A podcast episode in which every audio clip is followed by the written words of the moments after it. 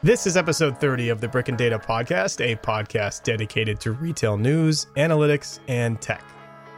Coming up in this episode, it's game on for Amazon and Whole Foods. It's a perfect storm for retail, says Dick's Sporting Goods CEO. Foot Locker has a bit of a Nike dilemma. And more in this episode of Brick and Data.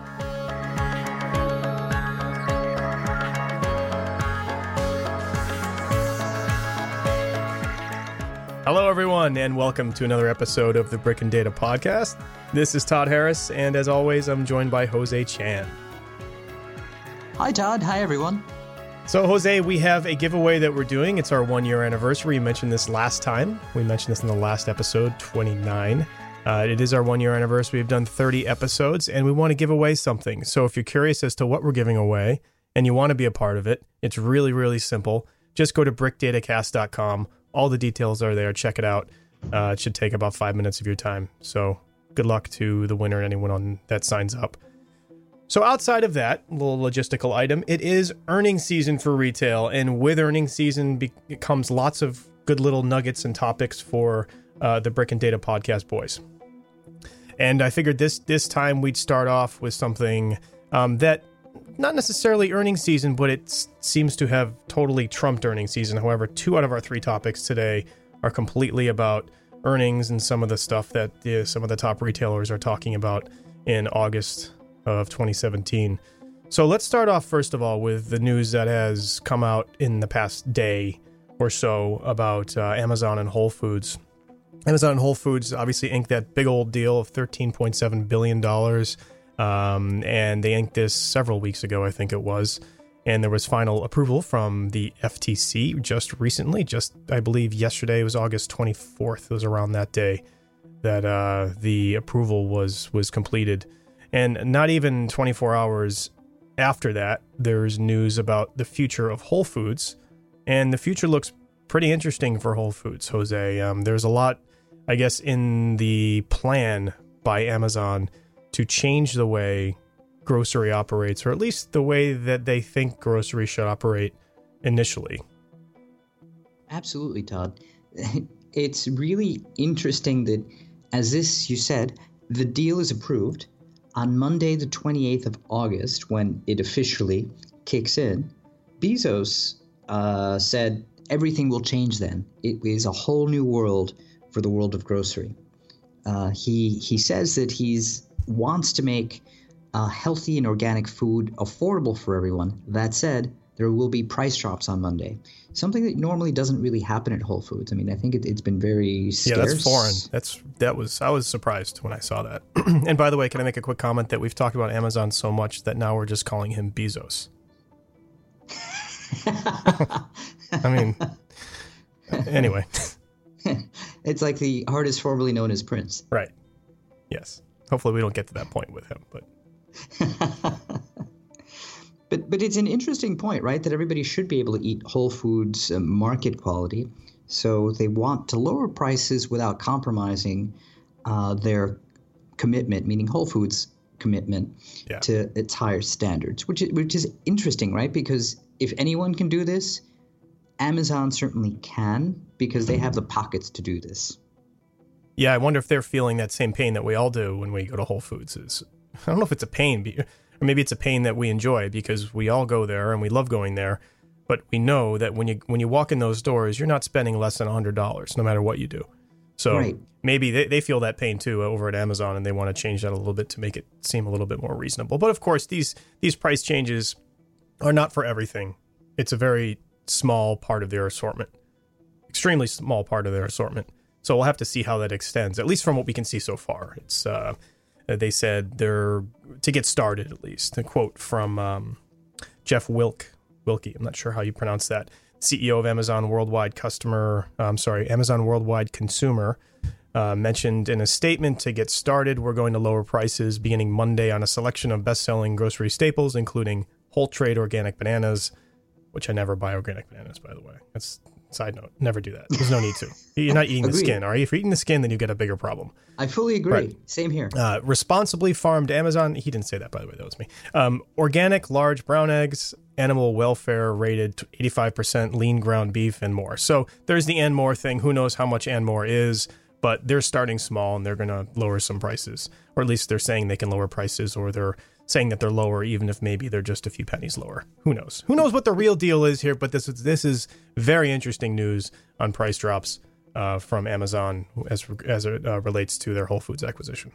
And I'll see on Monday, right? I'm going to walk Yeah. in deliberately on Monday, Right. Whole Foods, Monday night, to see what is really the price drop here. Yep. Now I have my Amazon app open and everything, ready to go. See if something happens. See if I get a something app something pops out of my phone. I don't know. Because that's point two, right, Todd? Yes, exactly. So that Amazon Prime is going to be the primary loyalty program uh, for Whole Foods, which is cool. So Whole Foods has a current loyalty program. I don't use it. I think they have one at least. Yes, What's it do. called? I don't know what it's called, uh, but I downloaded it, and you have some coupons for things that you get when you're in the store. Yeah. I, it, nothing, nothing robust, nothing like you would get from Amazon. But I mean, it, it, it works. So this will be cool. We'll have to see what they tag on, uh, what they add on to this uh, this loyalty program, or how they change it. Amazon Prime has been gradually stapling things on to the benefits of being an Amazon Prime subscriber, and they've done this across industries, not only just for Amazon, you know, Amazon goods with shipping, but also for their videos. Obviously, uh, they offer many discounts for games. They've uh, made an agreement with Twitch, Twitch.tv, which is a online, um, essentially a, a way to watch people play games and uh, other types of kind of live stream activities. And so they're kind of they're expanding out, and that was of course from their acquisition of of, of Twitch. And they, you know, with this acquisition of Whole Foods, they're going to do the same thing. So there will be some type of, as part of your, you know, X amount per month, X amount per year that you're paying, you will get this, this, and this from Whole Foods. And it'll be interesting to see what it is. And I'm sure it'll be good because everything that they, in my opinion, at least everything Amazon has offered as part of their Prime membership has been really compelling and makes it feel worth it to me, at least. So, Yeah, for, for the price, absolutely. It, it makes it feel compelling. Yeah. And to pick up on a point that you made, Todd, uh, about the grocers, they're going up against everyone, and prices actually, share prices went down on this announcement, right? Not only when the announcement of the acquisition was made, meaning Amazon purchasing Whole Foods, but also the announcement that they're going to lower prices also, um, let's say, made share prices for public grocers uh, drop as well. oh, so And they're- Amazon prices didn't drop. You mean share prices for grocers dropped? Correct. Mhm. Uh, okay. Okay. And what's interesting is that I, I try to think of any other grocery store or uh, let's say chain, and a lot of them are regional. Not all of them are uh, around the country in the U.S. Uh, on the Northeast, we have Wegmans, which I personally love. Me too. Um, I grew up with those guys. They're the best. They're awesome. They're awesome, and, and to me, they, they they're just kind of like a Whole Foods in a way, right? It's just, uh, but when, without the prices, and it, it's just just a little bit different, right? Mm. I, I really like Wegmans. Uh, another, let's say, part of maybe a larger company is uh, Stop and Shop. Um, not Wegmans, but it's another one of those regional, uh, let's say, grocers. My point being in bringing these two up, and it could be any anything wherever wherever wherever our listeners live. I'm sure you have your local uh, grocers and also the independents. It's what will the experience change like uh, for the competitors, right? Uh, if I were in the bigger city, in some towns we know that you only have like two two grocery stores, right? That you have to drive to, uh, that are not internally downtown, right? So you kind of have to drive to them. W- What's that going to look like? Are you going to prefer to drive to Whole Foods with lower prices, and what's that going to do to the business for everyone else, right? I'm just Yeah. trying to imagine the future Monday onward.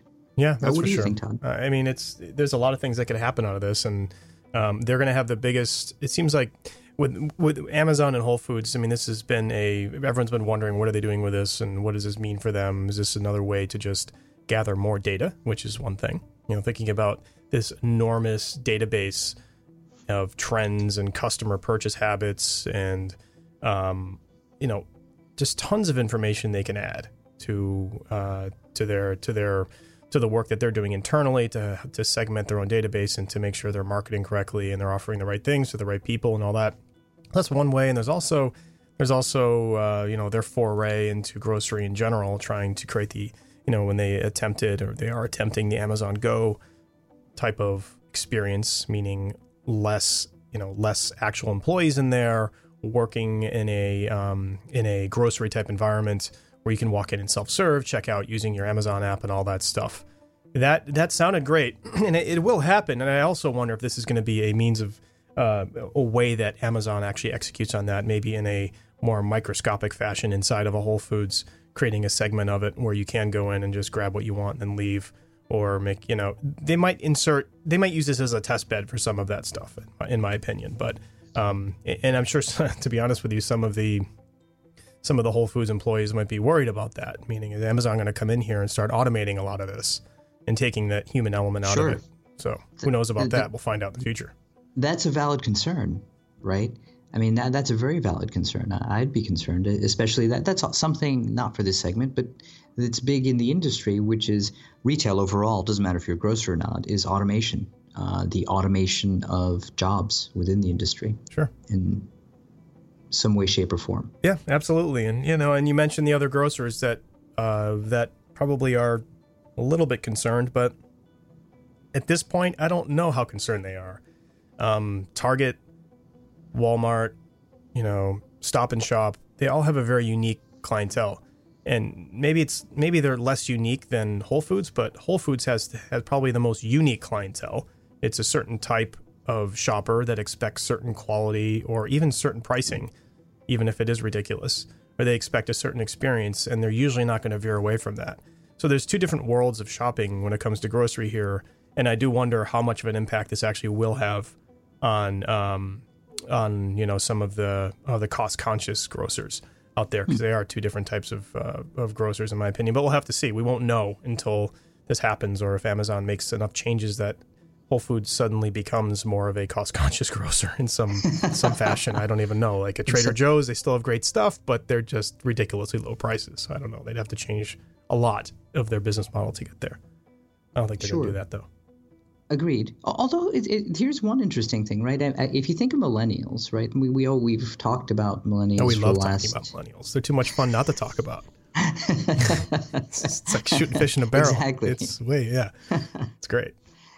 It's it's it, I think it's demographics that dictate what goes on, right? And so it, it's really that they're shaping the way we think about things. There are obviously many other generational segments, if you will, within the overall population of the U.S., but they seem to be driving a lot of, let's say, the things that are important to the values of Whole Foods, right? This Sure. whole idea of sustainability uh, is something that was not only it's not a millennial specific idea. I mean, I think it, it's a pan American specific or general idea rather, but it's something that really started with the baby boomers, right? And so uh, the, another influential generation. So what's going to be interesting is I think Whole Foods has this this kind of like millennial feel to it. Not not all millennials, right? Obviously, you can't- really generalize, but I, I, I think that they're kind of like a, a benchmark that others will somehow have to follow. Because I've seen local stores uh,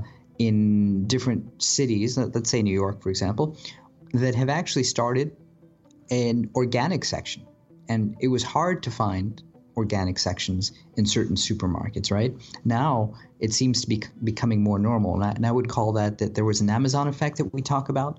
Well, I think there's a Whole Foods effect as well. Yeah.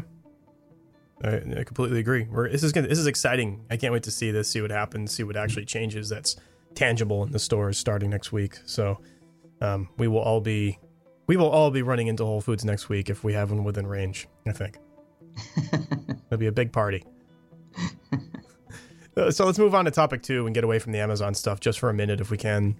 Um, so, uh, like I said, you know, we kicked it off. We talked about earnings, and it is earnings season, and there's uh, with that comes lots of lots of commentary from the C level folks. Right? They get on these calls and they go over the numbers, and they're you know very very calculated in what they're saying, and they also and they they tend to give their two cents on some things to try to either defend their success or at least promote their success or defend their failures or other things. So in this case, we've got the Dick Sporting Goods CEO uh, who was on his earnings call, and and and I think in the past, at least I haven't see, seen too many examples of of CEOs getting on calls and and actually recognizing that retail is in a bit of disarray. And you know to the shareholders. I mean maybe in one form or fashion they have but this was blatant where you know ceo edward stack got on the call and in the investor call and did recognize that retail is a bit of a mess. And i think this was probably to sort of defend that you know dick's shares plunged about 19% uh, before the market opened this past tuesday because they announced that second quarter profits and sales missed analyst expectations and they reported um, uh, actually net sales uh, net sales of 2.16 billion and 0.1% growth in comparable store sales at, at locations from last year that have been open a year. So not much uh, comp growth there, but I'm always curious to, to hear more about the margins and, and how they're doing in that regard, which they didn't seem to mention too much, at least in that in that article we found.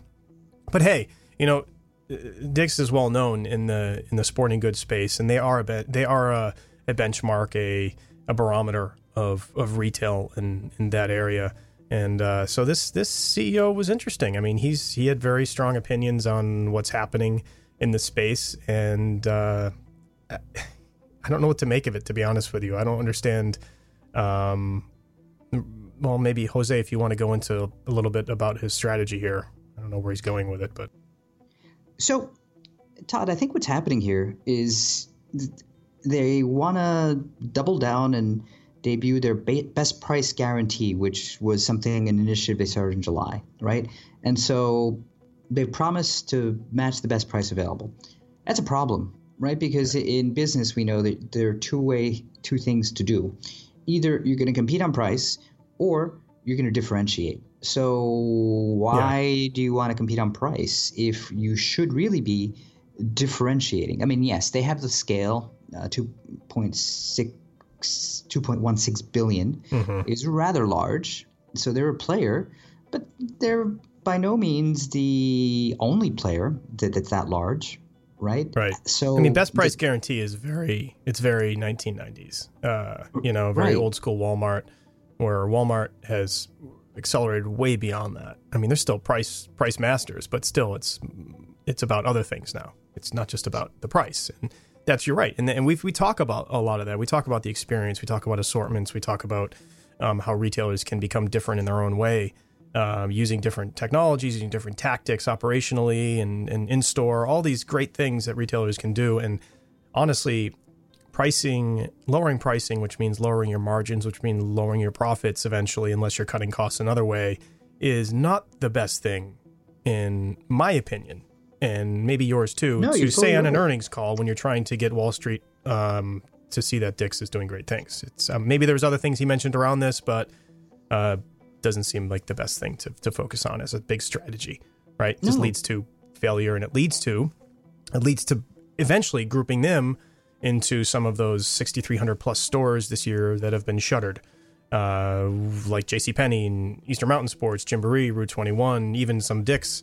But it's just going to be, it's kind of like, uh, you know, a, a, vision into their future of right. some more of those stores going, going exactly. bye-bye. Unless they want to be a discounter, right? Like a TJX mm-hmm. type of model. Now that's a good point. Side. So maybe, but I don't, I don't know. It doesn't seem like their model. You know, right. to me, it doesn't. At least when I go in there, now, it certainly doesn't seem like the prices match any type of discount. So It always feels like I'm paying more than I should, to be honest.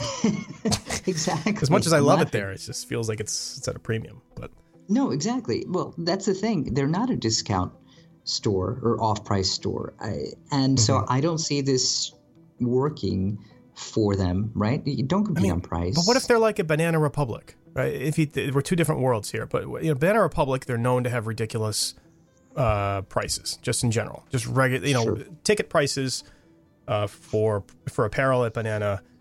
Um, no one ever pays full price there. You wait until it's not much waiting anymore because they're always running 40, 50% off sales on everything because they know that their prices are ridiculous. So they mark it down. And I wonder if if that's what Dick's is getting at here. More aggressive promotions, some of these unexpected, as he called it, irrational and unpredictable promotions. That stuff might work you know. Eh, but it is again, it's going to eat into unless they change other parts of their business model and their operations, it's going to eat into that into that um, uh, profit that they're used to. So right, it's going to eat into their margins, which to your point is going to ultimately impact profit. Right. The thing that we're seeing overall, second half, a lot of retailers have been saying, and you could see this in the general media if you look up a couple of articles. Second quarter outlook is going to be heavily promotional, very promotional. So th- this may be playing into that, but uh, look, you can't go on promotions because let's take the a case study in what happens when you live on promotions. What happens when you live on promotions is exactly what is happening to a department stores and old legacy retailers, right? You, you, you rely on promotions, and then your business becomes a promotional business, right? And you could call it everyday low pricing, or you could just have sales all the time. That is even more irrational because there's no way out. That is a death spiral. Right. And we're seeing the effects of that now, right? Once once you're used to a benefit, you take that away and say, oh, let's say that there was a new CEO at some point in time, right? Other than Edward Stack, mm-hmm. might say, no, we're going to get away from this and we're going to increase margins by diminishing the amount uh, or, or, the number of discounts we're going to have over the year of sales, right? Not going to fly. That's the classic JC I guess that could that could be even worse, right? So maybe he didn't do the worst thing here by any means, Right. It could be worse, but but yeah. but all, all I'm really pointing out, which is essentially what you're what you're saying, is it is a step in the direction that he does not want to go into because once you open up Pandora's box, you really don't want to deal with the aftermath. Yeah. Hey, so let, us let's let's let's move on beyond that. I don't want to go down a rabbit hole too much on on uh, the ups and downs of Dick's, but uh, you know, we all love that store, and we, you know we'll see what happens with it, and uh, we'll see how they do this next quarter too, and see if any of these see if any of these irrational, unpredictable promotions come into play because I would love to go take advantage of them. um, so Footlocker, speaking of you know uh, se- segments of retail that are experiencing some change, it seems like uh, there are every segment of retail has its own unique issue. Uh, you know, this specialty retailer, uh, Footlocker, is not unique in in the issues that they're having. They're seeing some change in the brands that they're carrying, some success changes in some of the brands that they're carrying, meaning uh, Nike specifically. They sell a lot of Nike. Uh, Jose, they sell a lot of Nike. And and it's a little scary because it's kind of like it's kind of like companies that are that are just starting off and they have one giant customer that's driving all of their success. And they're reliant on the success of that customer and the money from that customer. And if for some reason that goes downhill, then they go downhill too. And we're, we're sort of seeing that here where it's not like Nike's going downhill. It's just, it seems like, and you can, you can explain this better than I can, Jose, but it, it seems like there's been some adjustment in some of the major brands when it comes to shoes as to uh, how they're selling, whether it's through Amazon or whether it's through white label, whether it's their own sites or whatever it might be and maybe Nike hasn't fully adjusted as the others have, and it's showing in their selection and their assortment in Footlocker and other types of stores like that. Yeah, and it's it's really interesting. To your point, uh, last year, about sixty-eight percent of the products Footlocker purchased came from Nike. Wow, That's to your point, lot. that's almost a Nike store. It pretty much, and this is dragging the chain down, and there are other reasons. Look, uh, to your point, uh, business case 101, right? it's yeah. like uh, do not be relying on one major vendor. Right. On that is the case here because the fortunes of those vendor of that vendor tied to your fortunes, right? So here, unfortunately, uh, not doing well because there's the big competitor to Nike. Let, let, us give a little context. The big competitor to Nike is Adidas, mm-hmm. right? Which I say so, Adidas and I say it totally wrong. So everyone's going to be yelling at their phones, telling us okay. to say it the right way, which is me saying it the wrong way. So anyway, I keep you addressing tomato, that every time. I say tomato. Yes. It's okay. Uh, so really, what's going on in this sneaker uh, business? Literally, is that the market is for fashion focused casual sneakers, not performance shoes. So, Adidas uh, has pretty much fashion focused casual sneakers, right? So it has retro sneakers, has new styles like the M and, and NMD. Mm-hmm. Uh, since it was launched in 2015, it's been growing. Nike, on the other hand, is still heavily focused on performance, basketball, and running shoes, right? So right, the Jordans and all that, yeah. Exactly, and it's been there's been a little bit of a market, let's say, change right now with what the customer wants, which is impacted what's going on um, at Footlocker, and ultimately that has been impacted, bring it down the supply chain uh, by the offerings that Nike has, or at least the way that they present themselves. Mm-hmm. Yeah, I mean it's. Uh, it, well, the thing is, and it's not even. We're calling out Footlocker here. We're calling out Footlocker because um, of again the earnings announcements from this past couple weeks, and they had one on August 18th, and they were talking about how they you know six percent fall in sales in stores that have been open at least a year. So again, that that that comp, that one year comp dropped for them, and that's always a signal. Um, and then their share price dropped too. So they again they're talking about what can what are they doing wrong, and what are they what are they doing wrong? They're not, and uh, you know they're not blaming the industry this time failing like we had with the Dick's Sporting Goods CEO, but this time they're pointing at the brands that they're selling, right? So they're saying, oh, Nike, you know, you guys really you need to change up your assortment. You need to be more innovative. You need to be more fashion forward because that's what the customer wants. And you know, and I say back to CEO Richard Johnson, well, why didn't you know this six months ago? Or why didn't, if you did know this, or this is maybe a revelation that, oh boy, our shares dropped, oh boy, our comp dropped this past year, we need to point the finger at somebody, let's point the finger at Nike. Maybe they should be looking at themselves a little bit and recognizing, okay, maybe we didn't see this. We should have seen it sooner based on what people are buying at our stores or based on trend information that we might have. Simple stuff like that. They could have perhaps seen this decline and adjusted in time. I don't know, but that's just again my my opinion, and I'm always I always get feisty about these things. And it's always easy to to be the backseat driver for these, and I can't imagine having their their jobs. But yeah, they're going to point the finger perhaps at some of their um, some of the brands they carry and for them to kind of step up their game. And then there's actually a, a there's actually a, a, probably a good reason for that in that they're you know they've got deals with them, they've got uh, commitments to sell certain amounts, and the commitments that Nike has, commitments that other brands have to sell in Footlocker stores and all those other types of you know Finish Line, those types of stores where they have uh, certain commitments. You know whether it's styles, design, or whatever, whatever, to stay on the market that way. But now it seems like they may have to change the way that they that they look at that uh, because these guys, um, you know, such as Nike, are they're they're going to be changing the way they sell too. They may not be selling mostly through Footlocker. They may be selling more direct, and of course more through Amazon, like we mentioned before. So that could have a incredibly negative impact on Footlocker. Yeah, yeah, for sure. Because look, their the impact of this earnings call was that their earnings uh, per share dropped uh, 25%, or the share price 25%. Yeah. For Footlocker. Now, it's interesting to see what, what's going on here, right? Because Adidas, for example, is selling direct to consumer now. Yep. And if the consumer wants something that's more fashion focused, not as performance driven, then you could get it directly from them. Mm-hmm. And I have a very I have a story to tell you. So I was looking not for sneakers, but I, I was looking um, for flip flops since since I swim uh, and I needed something. Uh, so my go-to place was for the pool deck, right? Yeah, exactly. Mm-hmm. So I looked at some Adidas flip flops that I chose to purchase from Footlocker. Free shipping. I like Footlocker, and so I ordered them.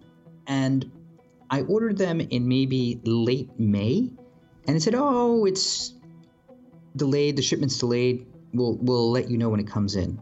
Okay, late May. June rolls around. We get to July Fourth weekend. It gets pushed back further. Nothing. You're patient. You're way too patient. And so it was a replacement pair, right? Oh, so it wasn't like right. I, yeah, I, you had I was, a pair already. I got you. Yeah. Exactly. So I was like, mm, not cool. So I just called them up and canceled. Mm-hmm. And you called them and canceled, or you like went you went on your account and canceled? No, no, I just called them canceled. You called them at lunch. Yeah. You're. I. Does anyone actually call people anymore that way? I mean, it seems like it's all done through websites. Yes, yeah. and and so but th- this way I just kind of made sure that it was done I then and there, you. Yes, makes sense. makes sense. and it was done hmm then and there. Got a confirmation. Then I had went to the Adidas website, bought the same pair, got them in a few days, free shipping. Beautiful. Done. Yeah. If that is indicative of really what's going on, that is a problem. Because I'm just one person, right? Yeah. And and as you said, I'm patient. I it wasn't really I did just need a replacement pair. Not good for business. So I hope that that's not what's happening. Yeah.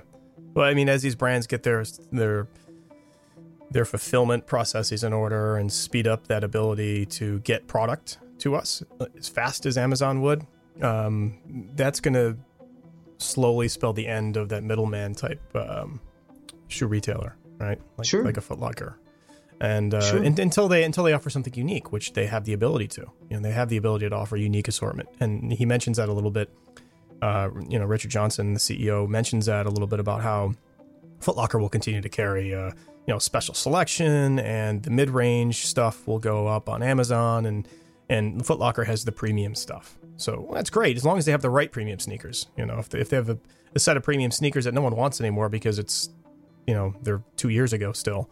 Uh, then that's not going to be a great strategy. So I guess as long as they keep up on their assortment and they offer something unique, that's Sure. the important thing. Uh, then they should be good to go. But they're going to still. It seems like they're going to have this ripple effect.